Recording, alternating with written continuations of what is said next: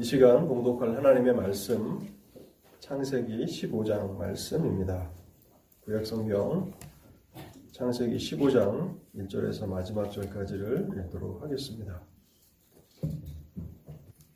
창세기 15장 1절에서 21절까지를 제가 읽도록 하겠습니다. 이후에 여호와의 말씀이 환상 중에 아브라함에게 임하여 이르시되 아브라함아 두려워하지 말라. 나는 내 방패요 너의 지극히 큰 상급이니라. 아브라함이 이르되 주 여호와여 무엇을 내게 주시려 하나이까? 나는 자식이 없사오니 나의 상속자는 이 다메섹 사람 엘리에셀이니이다. 아브라함이 또 이르되 주께서 내게 씨를 주지 아니하셨으니 내 집에서 길린 자가 내 상속자가 될 것이니이다. 여호와의 말씀이 그에게 임하여 이르시되 그 사람이 내 상속자가 아니라 내 몸에서 날 자가 내 상속자가 되리라 하시고 그를 이끌고 밖으로 나가 이르시되 하늘을 우러러 무뼈를 셀 수 있나 보라. 또 그에게 이르시되 내 자손이 이와 같으리라. 아브라함이 여호와를 믿으니 여호와께서 이를 그의 의로 여기시고 또 그에게 이르시되 나는 이 땅을 내게 주어 소유를 삼게 하려고 너를 갈대아인의 우르에서 이끌어낸 여호와이니라. 그가 이르되 주 여호와여 내가 이 땅을 소유로 받을 것을 무엇으로 알리이까? 여호와께서 그에게 이르시되 나를 위하여 3년 된 암소와 3년 된 암염소와 3년 된 순양과 산비둘기와 집비둘기 새끼를 가져올지니라. 아브라함이 그 모든 것을 가져다가 그 중간을 쪼개고 그 쪼갠 것을 마주 대하여 놓고 그 새는 쪼개지 아니하였으며 솔개가 그 사체 위에 내릴 때에는 아브라함이 쫓았더라. 해질 때에 아브라함에게 깊은 잠이 임하고 큰 흑암과 두려움이 그에게 임하였더니 여호와께서 아브라함에게 이르시되 너는 반드시 알라. 내 자손이 이방에서 객이 되어 그들을 섬기겠고 그들은 400년 동안 내 자손을 괴롭히리니 그들이 섬기는 나라를 내가 징벌할지며 그 후에 내 자손이 큰 재물을 이끌고 나오리라. 너는 장수하다가 평안히 조상에게로 돌아가 장사될 것이요 내 자손은 4대 만에 이 땅으로 돌아오리니 이는 아모리 족속의 죄악이 아직 가득 차지 아니함이니라 하시더니 해가 져서 어두울 때에 연기 나는 화로가 보이며 타는 횃불이 쪼갠 고기 사이로 지나더라. 그날에 여호와께서 아브라함과 더불어 언약을 세워 이르시되 내가 이 땅을 애굽 강에서부터 그 큰 강 유브라데까지 내 자손에게 주노니 곧 겐 족속과 그니스 족속과 감몬 족속과 헷 족속과 브리스 족속과 르바 족속과 아모리 족속과 가나안 족속과 기르가스 족속과 여부스 족속의 땅이니라 하셨더라. 아멘. 설교를 위해서 잠시 기도하겠습니다. 사랑과 자비가 풍성하신 하나님 아버지, 오늘도 저희들을 사랑하셔서 부르시고 예배의 처소로 인도하여 주시니 감사합니다. 하나님, 오늘도 우리를 향하여서 하나님께서 주시고자 하시는 메시지가 강단에서 선포될 때에 성령께서 역사하여 주옵소서. 하나님의 말씀이 온전히 선포되게 하시고 하나님께서 우리를 향하여서 주시고자 하시는 그 메시지가 분명하게 전달될 때에 하나님이 말씀이 사랑하는 성도들의 영혼의 양식이 되게 하옵소서. 그 마음을 비추는 빛이 되게 하시고 그 인생길을 걸어가는 데 있어서 등불이 되도록 역사하여 주옵소서. 또한 하나님의 말씀이 치료하는 말씀이 되게 하시고 구원 얻는 말씀이 되게 하시고 또 위로하며 힘을 주며 소망을 주는 그런 말씀이 되도록 역사하여 주시옵소서. 주께서 오병이어를 통해서 수천 명의 사람들을 배불리 먹이신 것처럼 하나님의 말씀을 듣고 우리가 만족을 누리게 하시고 기쁨을 누리게 하옵소서. 오늘도 단에선 연약한 종을 불쌍히 여기시고 성령으로 함께하여 주실 때에 말씀의 은혜와 말씀의 능력을 더하여 주시옵소서. 이 시간을 온전히 주의 성령께 의탁합니다. 성령께서 주관하시는 진리의 시간이 되도록 역사하여 주옵소서. 이 모든 말씀 우리 주 예수 그리스도의 이름으로 기도하옵나이다. 아멘.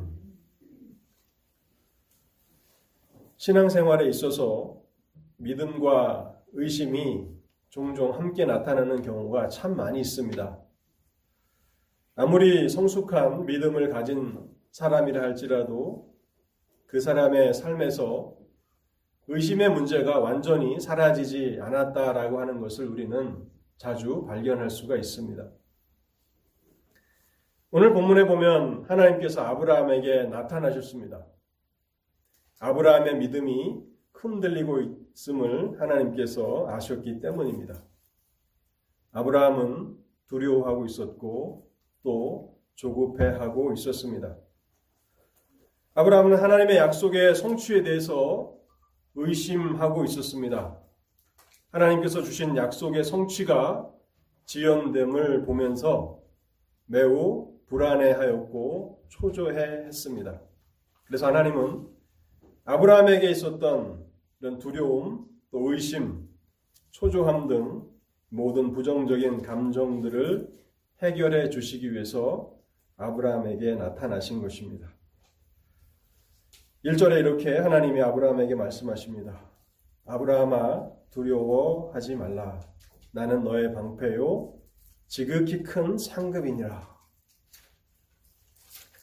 창세기 14장에 보면 아브라함은 소돔성에 살고 있었던 롯을 구하기 위해서 4명의 왕이 이끄는 연합군과 싸워서 그 군대를 패배시키고 롯을 구출해냅니다. 그 후에 아브라함의 마음에는 패배를 당한 4명의 왕들이 다시 군대를 재정비하고 쳐들어오면 어떻게 할 것인가 라고 하는 두려움이 있었던 것 같습니다. 왕들에게 있어서 전쟁의 패배는 치욕이요 모욕이었기 때문에 패배를 당하고 그것을 설욕하고자 하지 않는 그런 왕들이 없기 때문에 아브라함은 어쩌면 이 왕들의 손에 자신이 죽을 수도 있다라고 하는 그런 불안한 마음이 생겼던 것 같습니다. 그리고 자신이 이 왕들의 손에 의해서 죽게 된다면 하나님께서 자신에게 주셨던 그 약속들은 어떻게 될 것인가 하는 불안감이 생겼을 것입니다. 두려움은 아브라함을 더욱 조급하고 초조하게 만들었을 것이고 바로 그때 하나님께서 아브라함에게 나타나신 것입니다. 우리는 본문을 통해서 하나님께서 어떻게 아브라함의 의심의 문제, 불안의 문제를 해결하시는가를 살펴볼 것입니다. 그리고 우리의 신앙생활에서도 나타나는 이 의심의 문제, 또 초조함의 문제, 두려움의 문제를 어떻게 해결받을 수 있는가를 함께 배우고자 하는 것입니다. 오늘은 믿음과 의심이라는 제목으로 하나님의 말씀을 생각해 보도록 하겠습니다. 먼저 하나님께서는 아들에 대한 약속의 문제를 다루십니다. 2절 말씀인데요. 아브라함이 이르되 주 여호와여 무엇을 내게 주시려 하나이까? 나는 자식이 없사오니 나의 상속자는 이 다메섹 사람 엘리에셀이니이다. 우리가 아브라함의 인생을 보면 아브라함은 아직 자신의 인생에 하나님께서 허락하신 인생의 절반 정도밖에는 살지 않았습니다. 그런데 두려움이 그를 초조하게 만들었고 불안하게 만들어서 내가 상속자도 없이 죽으면 어떻게 될 것인가 하는 그런 두려움이 있었던 것입니다. 2절의 말씀에 보면 나는 자식이 없사오니 라고 아브라함이 하나님 앞에 아뢰는데요. 이 말에는 아브라함의 마음이 잘 나타나 있습니다. 그가 하나님을 원망하고 있다라고 하는 것을 알게 됩니다. 하나님께서는 아브라함에게 그가 갈대아 우르에 있을 때에 주셨던 약속이 있습니다. 그리고 그 약속의 말씀을 따라서 가나안에 도착했을 때 약속을 주셨는데, 갈대아 우르에 있을 때에는 아들에 대한 약속을 주셨고, 또 하나님의 말씀을 따라서 가나안에 도착했을 때는 가나안 땅을 기업으로 주시겠다라고 하는 그 약속을 주셨습니다. 창세기 12장 2절은 아들에 대한 약속, 또 12장 7절은 땅에 대한 약속인데요. 제가 한번 읽어보겠습니다. 내가 너로 큰 민족을 이루고 내게 복을 주어 내 이름을 창대하게 하리니 너는 복이 될지라. 하나님은 아브라함으로 하여금 큰 민족을 이루게 하실 것이라, 많은 자손을 주셔서 큰 민족을 이루게 하실 것이라고 갈대아 우르에 있을 때 말씀하셨습니다. 그리고 그 말씀을 따라서 아브라함이 본토 친척 아비집을 떠나서 가나안에 도착했을 때 가나안 땅을 내 자손에게 주리라, 가나안 땅을 기업으로 주시리라고 말씀하신 것입니다. 근데 아브라함은 이 약속을 받은 이후에 아직까지 자식이 없습니다. 창세기 15장이 아브라함의 나이가 몇 세쯤 하나님께서 나타나신 것인가 하는 정보를 주고 있지 않기 때문에 우리가 추측해 본다면 창세기 16장에 보면 이제 이스마엘을 낳을 때가 86세라고 되어 있고요. 또 갈대아 우르를 떠날 때가 75세라고 됐으니까 한 그 중간쯤이지 않을까 추측해 봅니다. 중간쯤이라고 하면 하나님으로부터 약속을 받은 지 한 5년쯤 지난 그런 시점이 되겠죠. 이미 하나님은 많은 것을 주셨습니다. 승리를 주셨고 많은 부를 허락해 주셔서 창세기 13장에 보면 아브라함과 롯이 함께 거할 수 없을 만큼 거부가 되게 하셨습니다. 많은 재물을 주셨죠. 많은 종들을 주셨고 또 그가 살아가고 있는 그 지역 사회에서 존경과 명예를 얻게 하셨습니다. 그럼에도 불구하고 아브라함은 하나님께서 나에게 자식을 주시지 않았다라고 그렇게 하나님을 원망 섞인 그런 말로 표현하고 있는 것입니다. 하나님의 약속이 지연되는 것으로 인해서 아브라함은 많이 지쳐 있었던 것 같습니다. 여러분, 그런데 우리는 이 창세기 15장을 통해서 우리의 모습이 이와 같은 모습이지 않는가를 생각해 보아야 합니다. 신앙생활에 있어서 가장 어려운 것이 무엇인가라고 질문을 한다면 저는 하나님의 약속이 이루어질 때까지 인내하며 기다리는 것이라고 생각합니다. 하나님의 약속을 기다리는 것, 우리는 기다리는 것을 잘 하지 못하지 않습니까? 저도 그렇고 또 자녀들을 키울 때 자녀들에게서 나타나는 것 중에 하나가 잘 기다리지 못한다라고 하는 그런 특징이었는데요. 저를 비롯해 모든 사람들이 그렇지 않습니까? 그러니까 총알 배송이라는 이야기가 나오고 또 인스턴트 식품이 이렇게 인기가 있는 것이 아닙니까? 그 잠깐의 시간도 기다리는 것이 힘든데 하나님의 백성들이 믿음으로 살아가게 될 때에 넘어야 하는 가장 험준하고 높은 산은 인내라고 하는 것입니다. 하나님의 약속이 이루어질 때까지 그것을 기다리는 것입니다. 하나님께서는 영광스럽고 은혜로운 구원의 계획을 가지고 계십니다. 그리고 그것을 아브라함에게 알려주셨고 약속으로 주셨습니다. 그 이후에 하나님은 한치의 오차도 없이 계속해서 신실하심으로 일해오고 계셨지만 아브라함이 볼 때에는 하나님께서는 약속과 관련하여서 아무 일도 하고 계시지 않은 것처럼 보였다는 것입니다. 왜 하나님은 아무 일도 하시지 않는가 하는 것이 아브라함을 힘들게 만들었던 것인데요. 베드로후서 3장 8절은 우리에게 이렇게 말씀합니다. 사랑하는 자들아, 주께는 하루가 천년 같고 천년이 하루 같다는 이 한 가지를 잊지 말라.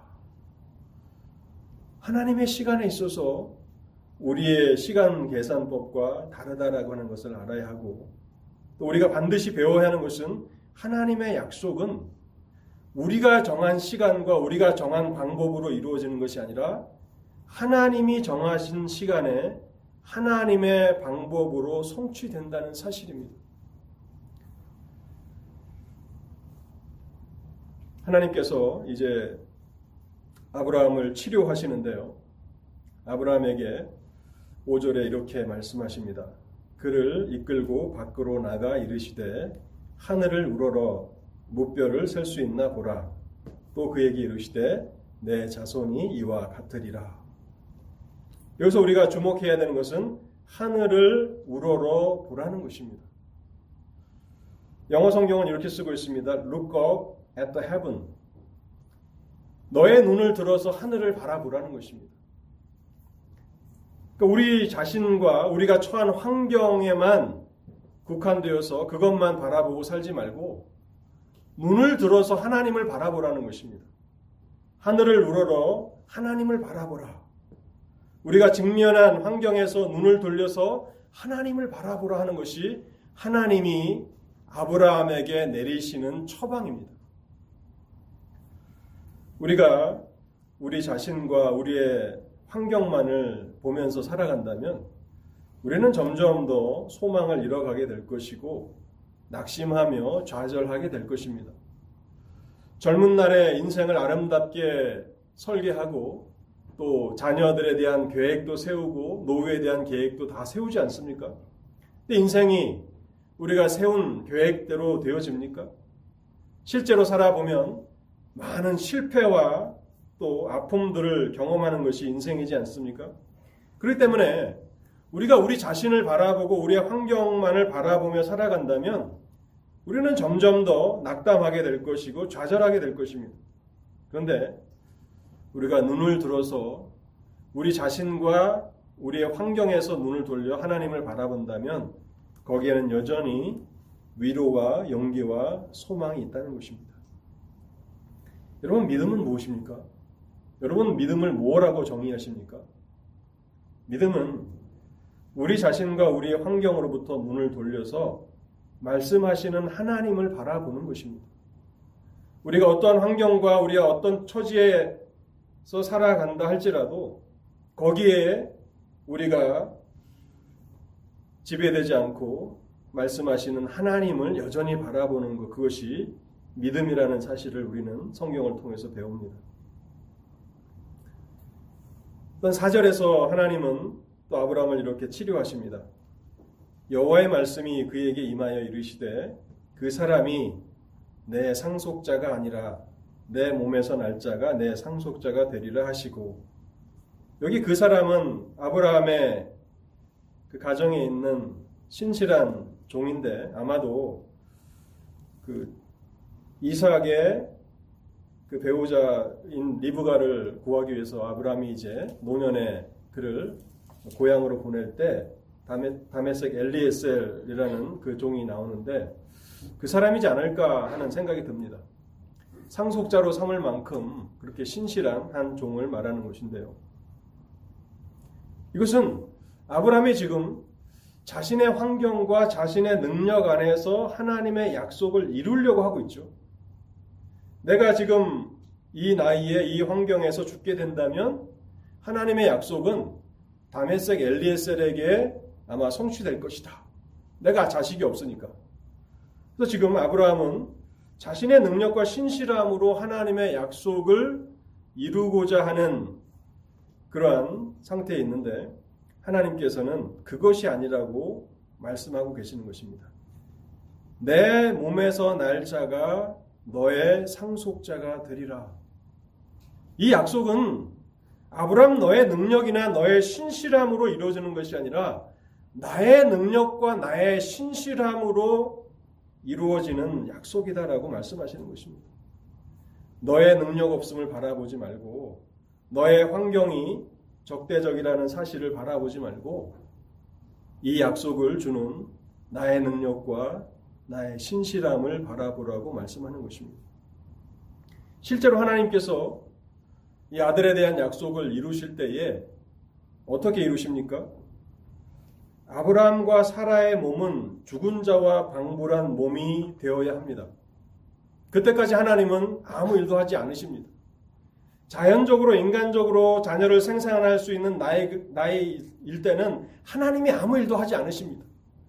어느 측면에서 보면 하나님은 아브라함과 사라의 몸이 죽은 자와 방불한 몸이 될 때까지 기다리고 계시는 겁니다. 그들의 몸이 이제는 더 이상 자녀를 생산할 수 없는 죽은 자와 방불한 그 몸이 될 때까지 하나님께서 기다리시는데, 그래서 창세기 18장에 보면 그때 나타나십니다.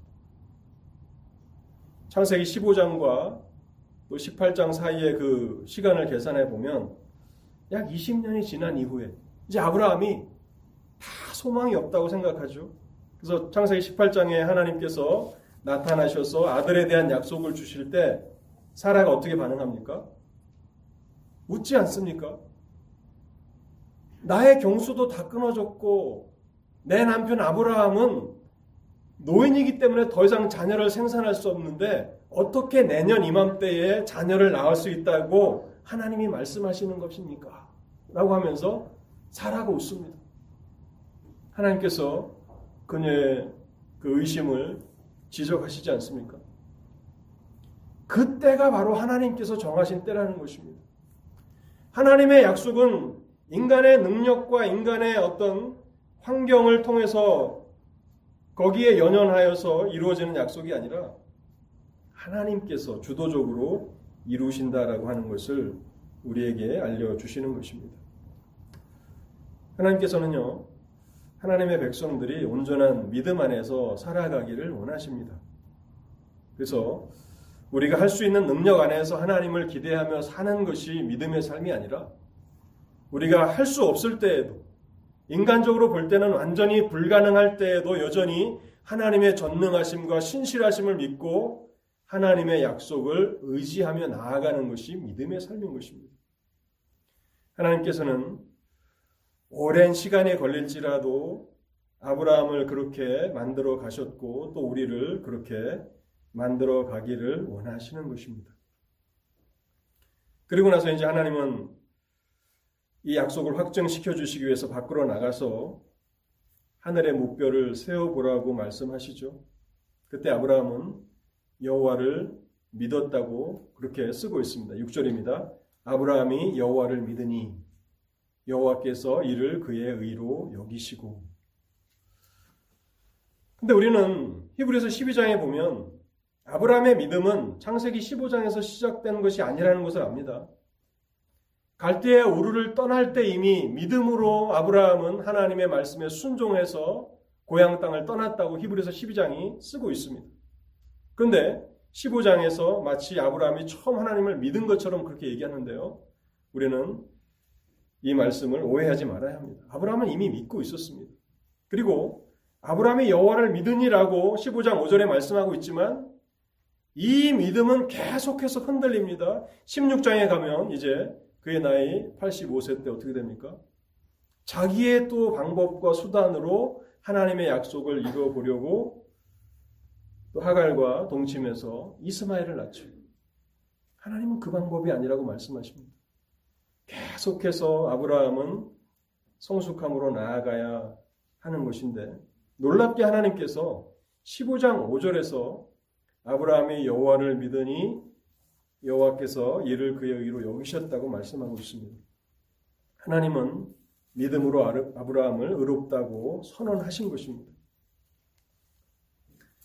우리는 아브라함이 이와 같은 선언을 하신 그 시점이 아브라함의 믿음이 성숙하여서 자기에게 주신 그 약속의 아들 이삭조차도 하나님 앞에 번제로 드릴 때 하나님께서 그의 믿음을 보시고 그를 의롭다고 여기시지 않았다는 것을 우리는 주목해야 하는 것입니다. 그러니까 믿음으로 의롭다 하심을 받은 그 시점이 창세기 15장이라는 것은 우리에게 던져주는 그 바가 큰 것입니다. 하나님은 우리가 믿음의 열매를, 믿음의 그 성숙한 열매를 드러내기도 전에 15장에서 아브라함을 의롭다 하신 것처럼 그렇게 하나님의 약속을 믿을 때 우리를 의롭다 하신다고 말씀하고 있습니다. 창세기 15장 6절은요, 신약 성경이 세 군데서나 인용하고 있는 중요한 말씀입니다. 갈라디아서 3장, 로마서 4장, 야고보서 2장이 창세기 15장 6절 말씀을 인용하고 그것을 설명합니다. 여기 있어서 우리는 15장 6절이 매우 짧은 그런 단어들로 구성된 절이지만 세 단어를 주목해서 생각해야 되는데요. 첫 번째 단어는 믿는다는 단어입니다.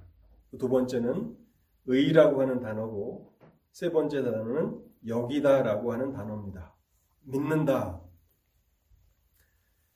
이 단어는 어떤 대상을 전적으로 신뢰하는 것을 말하는 것입니다. 온 체중을 어떤 대상에 싣는 것, 그래서 매달리는 것, 전적으로 매달리는 것, 그것을 믿는다라고 하는 그런 말이 담고 있는 그런 의미인데요. 이때 아브라함은 여전히 믿음이 흔들리고 있었고 하나님의 약속이 지연되는 것으로 인해서 힘들어하면서도 하나님께서 그에게 말씀하셨을 때 하나님의 약속과 그 약속을 주시는 신실하신 하나님을 전적으로 신뢰하였다는 것입니다. 그래서 우리는 사람이 구원을 얻는 것은 어떤 맹세, 어떤 약속을 하나님 앞에 함으로써 하나님 내가 이제 착하게 살겠습니다. 선을 행하며 살겠습니다. 라고 그렇게 하나님 앞에 어떤 약속을 드림으로 사람이 구원을 받는 것이 아니라 하나님의 약속을 믿음으로 구원을 얻는다라고 하는 사실을 다시 한번 생각하게 되는 것입니다. 그리고 이 창세기 15장 6절에서 두 번째 우리가 주의해야 되는, 우리가 주목해야 되는 단어는요, 의라고 하는 단어입니다. 영어로는 righteousness라고 하는 단어인데, 하나님 앞에서 이때 아브라함에게 가장 필요한 것이 무엇이었는가를 생각해 볼 때 그것은 의였습니다. 의. 이 의라고 하는, 영어로 righteousness라고 하는 이 단어는 하나님의 기준, 율법의 그 요구를 만족시키는 것, 충족시키는 것을 의라고 합니다. 그래서 죄인이다 그러면 하나님의 요구를 만족시키지 못한 사람이죠. 의인이다라고 우리가 누군가를 부르면 그 사람은 하나님의 요구, 하나님의 요구라는 것은 율법이 우리에게 명령하는 것이죠. 그 율법이 명령하는 그 요구를 다 충족시키는 것, 만족시킨 사람, 하나님의 율법을 따라서 그 율법의 요구를 다 만족시킨 사람을 의인이라고 하는 것입니다. 근데 아브라함에게 가장 필요한 것은 바로 의였다는 것이죠.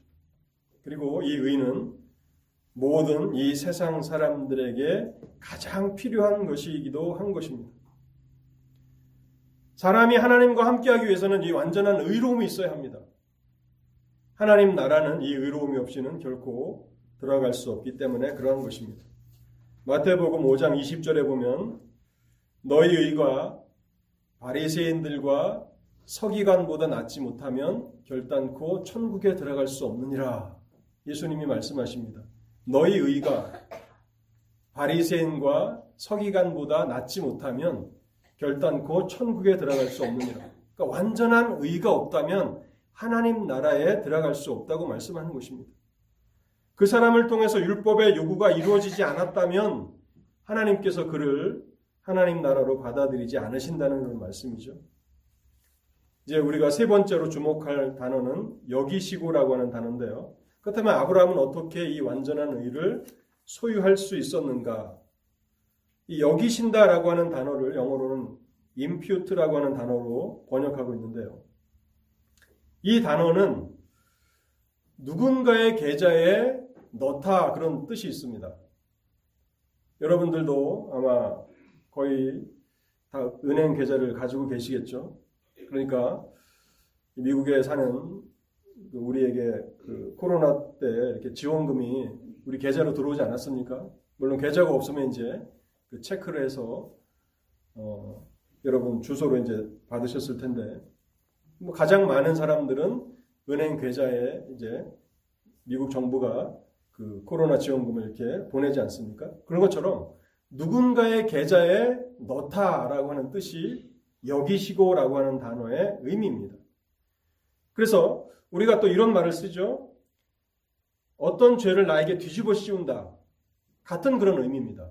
내가 하지도 않았지만 어떤 죄를 나에게 뒤집어 씌운다라고 하는 말을 쓰기도 하고, 또 어떤 공을 세울 때 그 공을 누구의 것으로 돌린다라고 하는 말도 씁니다. 그 공로를 누군가로 돌릴 때 그 의미가 바로 여기시고라고 하는 단어입니다. 로마서 3장에 보면 하나님께서 이 하나님의 의를 믿는 자들에게 주신다라고 이렇게 설명하고 있는데요. 로마서 3장 21절과 22절입니다.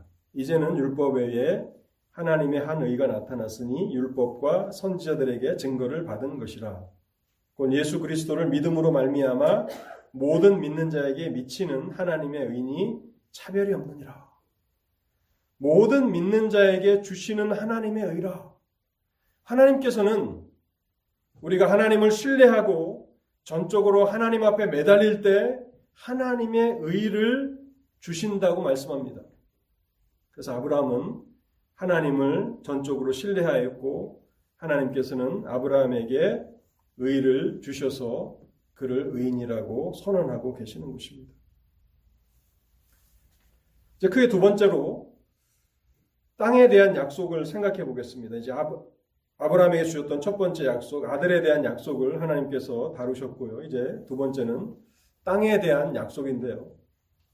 아브라함에게는 여전히 한 가지 의심이 남아 있었는데 땅에 대한 약속, 가나안 땅을 기업으로 주시겠다는 약속이 여전히 성취되고 있지 않습니다. 그래서 7절에 아브라함이 하나님 앞에 이렇게 질문합니다.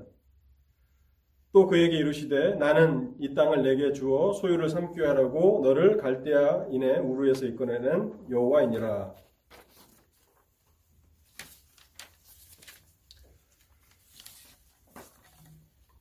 (8절에) 그가 이르되 주 여호와여 내가 이 땅을 소유로 받을 것을 무엇으로 알리까? 하나님께서 나에게 이 가나안 땅을 나와 내 자손에게 기업으로 주신다고 말씀하셨는데 여기에 대한 어떤 증표를 주시겠습니까? 라고 아브라함이 하나님 앞에 묻고 있는 것입니다. 15장에 보면 아브라함이 의심 가운데서 하나님 앞에서 계속해서 질문을 하죠. 하나님이 나에게 약속을 주셨지만 저는 자녀가 없습니다. 또 15장 8절에서는 내가 이 땅을 나의 소유로 받을 것을 무엇으로 알 수 있습니까? 라고 끊임없이 질문합니다. 여러분, 이것이 우리가 우리의 의심의 문제를 해결할 수 있는 길입니다. 우리의 마음의 의심과 불안함과 두려움과 초조함이 가득하게 될 때 그것을 하나님 앞에 아뢰는 것입니다. 그것은 하나님께서 우리에게 허락하시는 가장 지혜로운 방법입니다. 그러면 하나님이 그것을 다루어 주십니다. 그래서 이제 하나님께서 아브라함의 이 문제도 해결하시는데요. 그것이 이제 13절에서부터 19절, 9절에서부터 10절, 또 13절에서 16절까지의 그 내용입니다.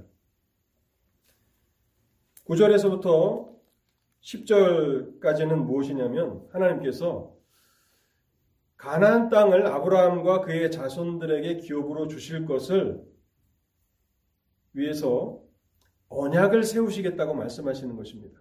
그래서 3년 된 암소와 3년 된 암염소 또 순양, 산비둘기, 집비둘기를 가져오라 그렇게 말씀하시는데요. 예레미야 34장 이하에 보면 이 짐승들을 이제 반으로 쪼개놓고 그래서 서로 마주 대하놓는데 그것이 언약을 체결하는 그 방식이라는 것을 예레미야 34장은 잘 설명해주고 있습니다. 아브라함도 그 의미를 분명히 알았던 것 같습니다. 그래서 하나님께서 3년 된 짐승들을 준비하라 했을 때 가져와서 그 중간을 쪼개서 양쪽에 이렇게 마주 대하여 놓게 만들게 됩니다. 그러면서 그 이후에 이제 13절부터 16절까지는 하나님께서 세 가지 내용을 약속하십니다. 첫 번째는 아브라함의 자손들이 400년 동안 애굽 땅에서 고난을 당하게 될 것이다 라고 말씀하십니다. 13절과 14절의 내용이고요. 그리고 두 번째 그 내용은 아브라함은 평안히 죽을 것이다. 15절 말씀입니다. 그리고 세 번째 약속은 4대 만에, 그러니까 4th generation 만에 아브라함의 후손들이 가나안 땅으로 돌아와서 이 땅을 차지하게 될 것이다 하는 것이 16절 말씀입니다. 근데 하나님께서 이 언약을 맺으시고 그 언약을 맺으시는 가운데 하신 이 세 가지 말씀은 어느 측면에서 보면 아브라함이 원했던 내용이 아닐 수도 있습니다. 가나안 땅을 약속으로 주시는데 당장 지금 그 가나안 땅을 주시겠다고 말씀하지 않고 400년 이후에 주시겠다고 말씀하시고 또 그의 후손들이 이방의 땅에서 고난을 당할 것이라고 말씀하십니다. 더 그에게 의아하게 생각했던 내용은 무엇인가 하면 아브라함은 그 약속의 성취를 받기도 전에 죽을 것이라고 말씀합니다. 그리고 4세대, 4세대가 지난 이후에야 그 후손들이 가나안 땅으로 돌아와서 이제 그 땅을 기업으로 삼을 것이라고 말씀합니다. 우리는 이런 질문을 던져야 합니다. 하나님께서는 왜 아브라함에게 하신 약속을 이토록 오랜 시간이 흐른 이후에야 성취시키시는 것입니까? 아브라함의 후손들은 왜 또 타국에 가서 고통을 당해야 하고 아브라함은 약속이 성취되는 것을 보기도 전에 죽어야 합니까? 16절 말씀에 보면요. 거기에 대한 어느 정도의 그 답을 우리가 발견하게 되는데요. 16절을 제가 읽어보겠습니다.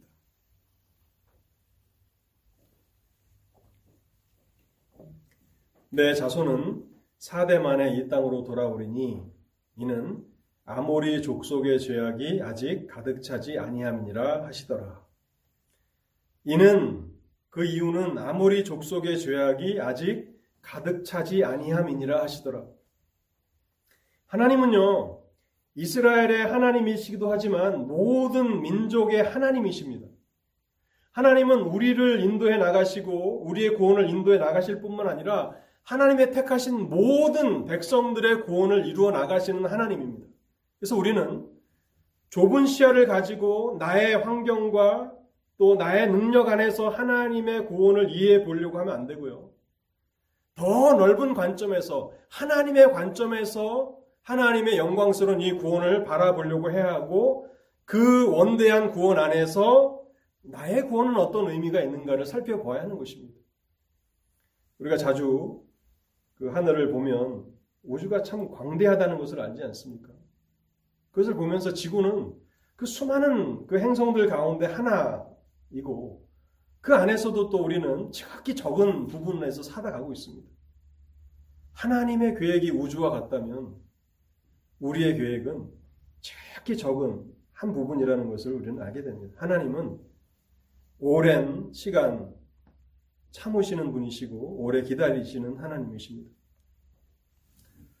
그래서 이스라엘 백성들의 그 오랜 기다림, 약속이 성취되기까지 오래 기다려야 하고 또 그 후손들이 많은 고난을 감수해야 되고 또 아브라함은 죽어야 합니다. 그러나 그 모든 고난과 죽음이 결코 헛된 것이 아니라는 것입니다. 우리의 상황과 우리의 관점에서 보면 이것은 불필요한 고난이고 또 불필요한 그런 어려움이고 장애라고 생각이 되지만 그렇지 않다는 것입니다. 누군가의 구원을 위해서 필요한 것입니다. 아직 아모리 족속의 죄악이 가득하지 않았다.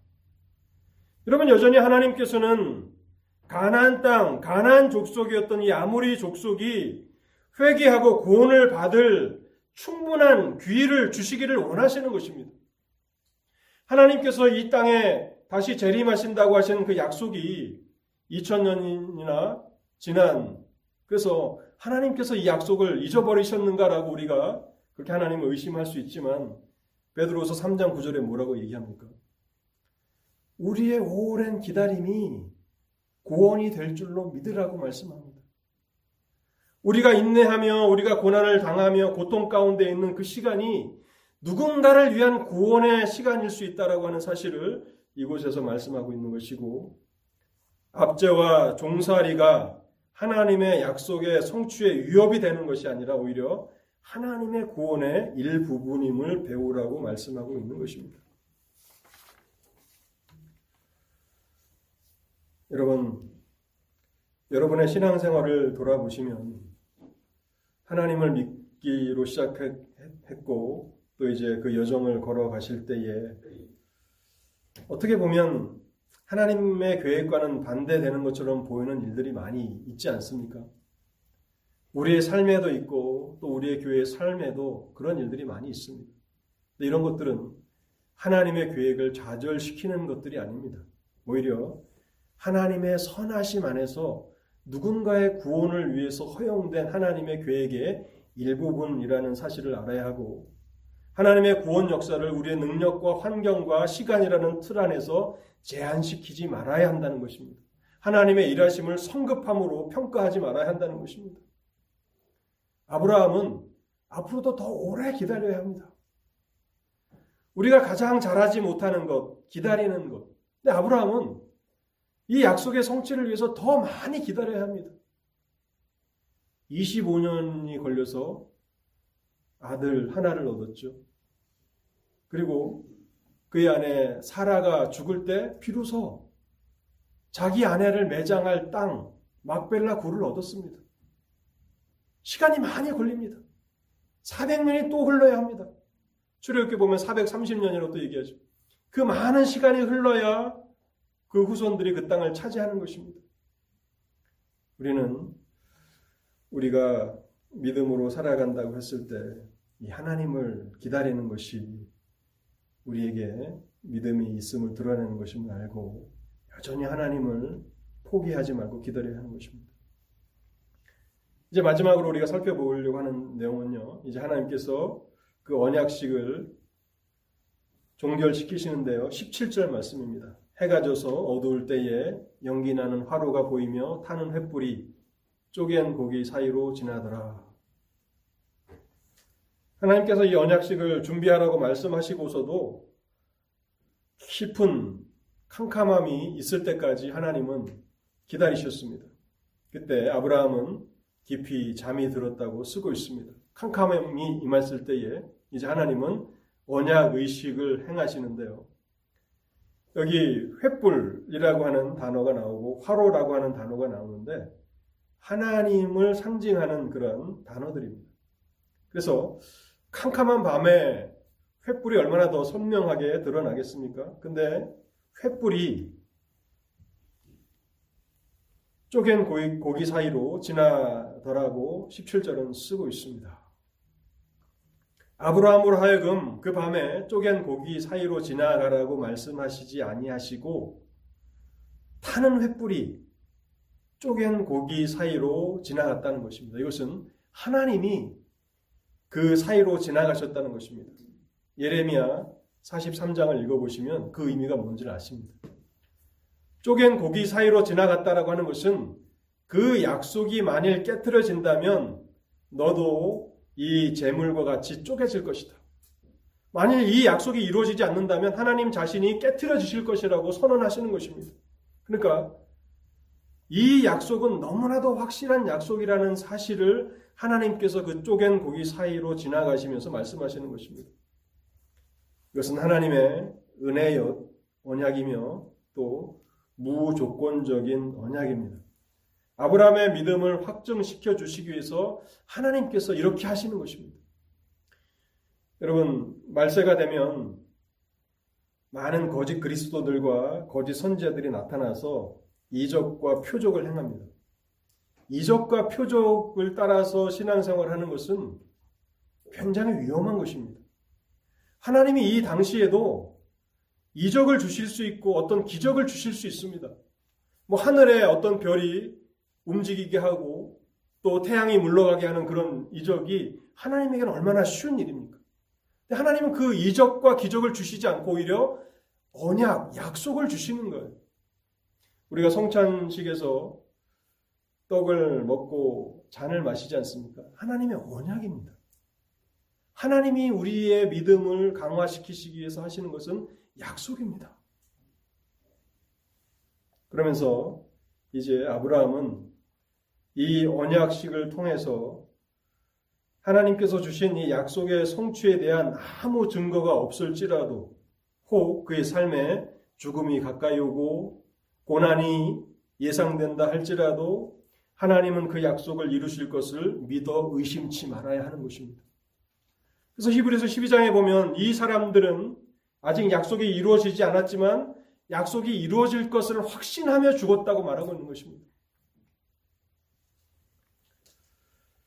비록 오랜 시간이 걸리지만 그 무엇도 하나님의 계획을 좌절시키거나 무너뜨릴 수 있는 일은 없습니다. 그것이 고난과 죽음이라고 할지라도 그것은 하나님의 계획을 좌절시키지 못합니다. 믿음이 무엇입니까? 인간 역사와 모든 인간의 삶을 주관하시는 주권적인 하나님을 절대적으로 신뢰하며 하나님의 시간이 임할 때까지 인내로써 기다리는 것입니다. 하나님께서 여러분 모두에게 이와 같은 믿음을 허락해 주시기를 바랍니다. 같이 기도하시겠습니다. 하나님 아버지, 오늘도 말씀을 통해서 하나님의 백성들이 어떻게 살아야 하는지를 생각해 보았습니다. 우리에게 선물로 주신 이 믿음은 완전한 믿음이 아닌 것을 압니다. 끊임없이 흔들리고 의심에 휩싸이며 그렇게 살아갑니다. 그럴 때마다 하나님 우리로 하여금 어떻게 이 문제를 해결해야 하는지 오늘 배우게 하셨사오니 하나님 끊임없이 하나님 앞에 나아가 하나님 앞에 질문하게 하옵소서. 우리 인간의 연약함과 또 인생의 짧음 때문에 하나님의 원대한 계획을 다 이해하지 못하고 또 바라보지 못하는 연약함에 있음을 알게 하옵소서. 그래서 모든 환경이 하나님이 말씀하신 것과는 정반대로 흘러간다 할지라도 여전히 하나님을 신뢰하기 때문에 하나님의 말씀을 신뢰하기 때문에 또 신실하신 하나님을 신뢰하기 때문에 그 불가능해 보이는 환경 가운데서도 하나님을 의지하며 하나님의 때를 기다릴 수 있도록 우리에게 은혜를 허락해 주시옵소서. 그래서 성도들의 그 삶 가운데 많은 고난과 또 죽음이 있을지라도 하나님을 놓지 않게 하시고 우리의 믿음의 손으로 하나님을 끝까지 붙들며 우리의 남은 인생들을 잘 믿음으로 걸어가도록 우리의 모든 필요들을 공급해 주옵소서. 우리 주 예수 그리스도의 이름으로 기도하옵나이다. 아멘.